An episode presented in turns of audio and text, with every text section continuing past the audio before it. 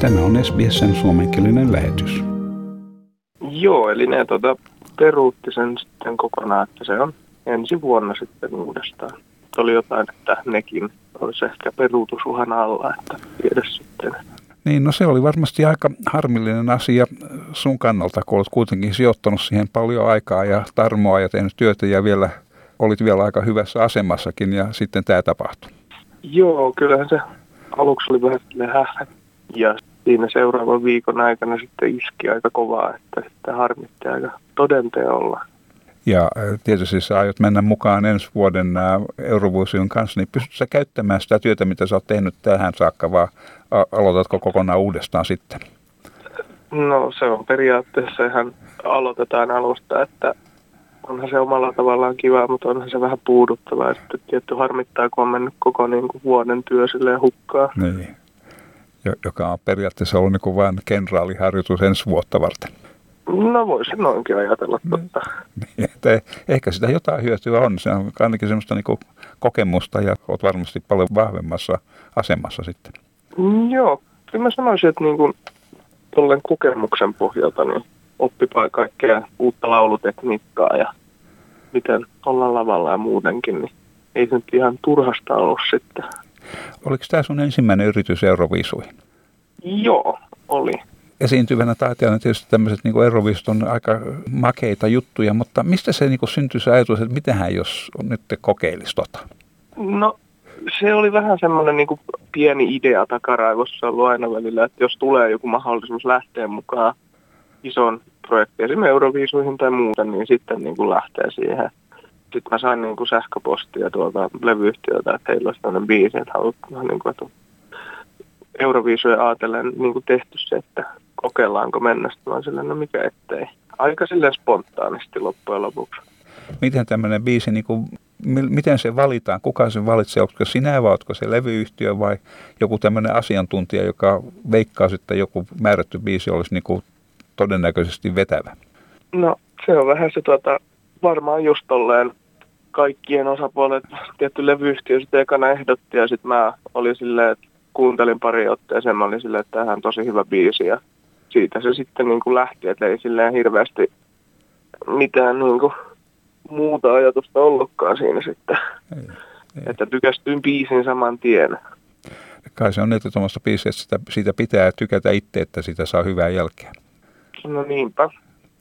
Mutta Eurovisiohan kuitenkin nyt esitetään vähän on niin virtuaalisesti kaikesta tästä, vaikka ne on itse tapahtuma on peruutettu, mutta siinä on kuitenkin tapahtumia. Sä oot mukana niissä kanssa, eikö niin? Joo, me kuvattiin tuossa, koska siitä pari kuukautta aikaa, vai kuuka, viime kuussa taidettiin kuvata noita niin kuin kotona tämmöinen esitys tästä biisistä. Niin mä uskoisin, että se näytetään sitten tässä korvaavassa ohjelmassa. Ja tota, no kaiken näköistä muutakin pientä haastattelua tällaista ollaan kuvattu, että niitäkin varmaan siellä sitten näkee. Miltä semmoinen tuntuu? Se on aika vaikeaa, kun ei sitä suoraa kontaktia yleisöön. Joo, onhan siinä oma, oma tota haasteensa, mutta sitten taas, että mulla on aika hyvä mielikuvitus, että mä voin kuvitella sinne sitten sen yleisön, mitä ne mahtaa ajatella niin. tästä ja tästä. Niin. Ei silleen, niin kuin, tietty, olisihan se kiva mennä ihan oikein yleisön eteen, mutta tämä nyt saa käydä tähän väliin. Joo, ja se on niin kuin hyvä, että eletään tämmöistä aikaa, että se on teknisesti mahdollista tehdä näin. Mm, kyllä. Ja onko siinä sitten niin kuin sun mielestä niin kuin tullut semmoisia yllättäviä, mukavia juttuja että kaikkien näiden hankaluuksien seassa? Kyllä mä niin kuin ajattelin mitä, että se, mitä kuvattiin kotona ja nämä kaikki tämmöiset akustiset jutut, mitä tässä ollaan kanssa kuvattu, niin kyllä mä oon niin kuin ajatellut, että ne on ollut tosi kivoja. Niin kuin ihan yl- mukavaa tämmöistä ajanvietettä tähän niin tota, eristäytymisen yhteydessä tulevaan tylsyyteen. Niin. Niinhän se vähän on, ja sitten kun se kun eristäytyy, niin se, on, se työrutiini kärsii vähän kanssa. Joo, kyllä. No sitten nyt on niin seuraavat Euroviisut tietysti siinä niin alkaa olemaan jo ohjelmassa, että missä vaiheessa rupeat sitä niin ihan tosissaan valmistelemaan? No, tämä on tämä Suomen parsinta UMK on mun mielestä joskus jouluna täytyy laittaa sinne sitten niin kuin tämä biisi menemään että sen saa sitten sit valinnasta läpi. Niin tässä on vielä aika paljon aikaa tehdä tätä.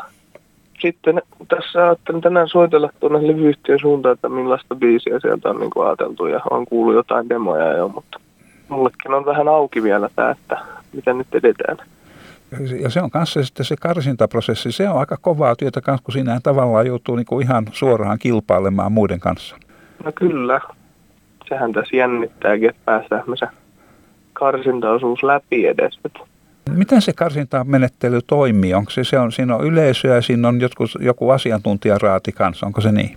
Mun mielestä siinä on vaan se asiantuntijaraati, että ne biisit lähetetään sinne ja ne kuuntelee sen, niin kuin, ne kuuntelee sen, mitä se nyt 400 biisiä lähetetään, ne kaikki kuuntelee ne ja sitten niin kuin yhdessä päättää, että onko tästä mihinkään ja sitten siitä jatketaan niin kuin eteenpäin sitten. Ja tietysti asiantuntijaraadillinen se on aikamoinen työurakka kanssa. Jep. Miten sä sitten valmistaudut siihen? Että se on tietysti opeteltava ne, ne kappaleet, mitä sinä aiot soittaa, mutta onko siinä muuta valmistelua kanssa?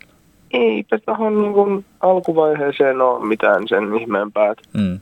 Ottaa nyt, että tulee toi biisi ja ruvetaan työstää sitä ja sitten vähän semmoista henkivalmistautumista, jos nyt pääseekin sitten, niin ei sellaista mitään niin kuin hirveän tota, massiivista kuitenkaan. No tietysti on tämä koronaviruskausi menossa, mutta normaalioloissa niin sä teet tietysti muita töitä kanssa, teet keikkoja ja semmoista, eikö niin? Keikkaa nyt pääasiassa tämän pyhimyksen kanssa, minkä kanssa meillä oli yksi tämmöinen biisi, missä mä oon mukana, niin siinä on niin kuin käyty sitten keikolla ja no itse tässä muuten sitten koitan vähän opiskella ja tällaista. Että... Hmm. M- m- mitä sä opiskelet?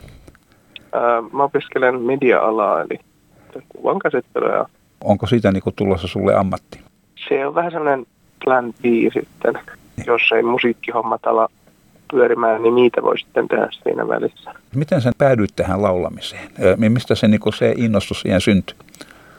No se on se innostus musiikki ollut vähän niin kuin lapsesta saakka, että aloitin joskus neljävuotiaan soittaa viulua ja sitten tota, lopetin joskus 13-vuotiaana ja yläasteella sitten äl, niin kuin tajusin, että osaan laulaa ja niin. sitten siitä niin kuin eteenpäin ja hain Voice of Finlandiin ja no siitä sitten päädyin tähän Pyhimyksen biisille ja sitä kautta sitten kanssa niin kuin tuli tämä UMK ja Euroviisu-homma.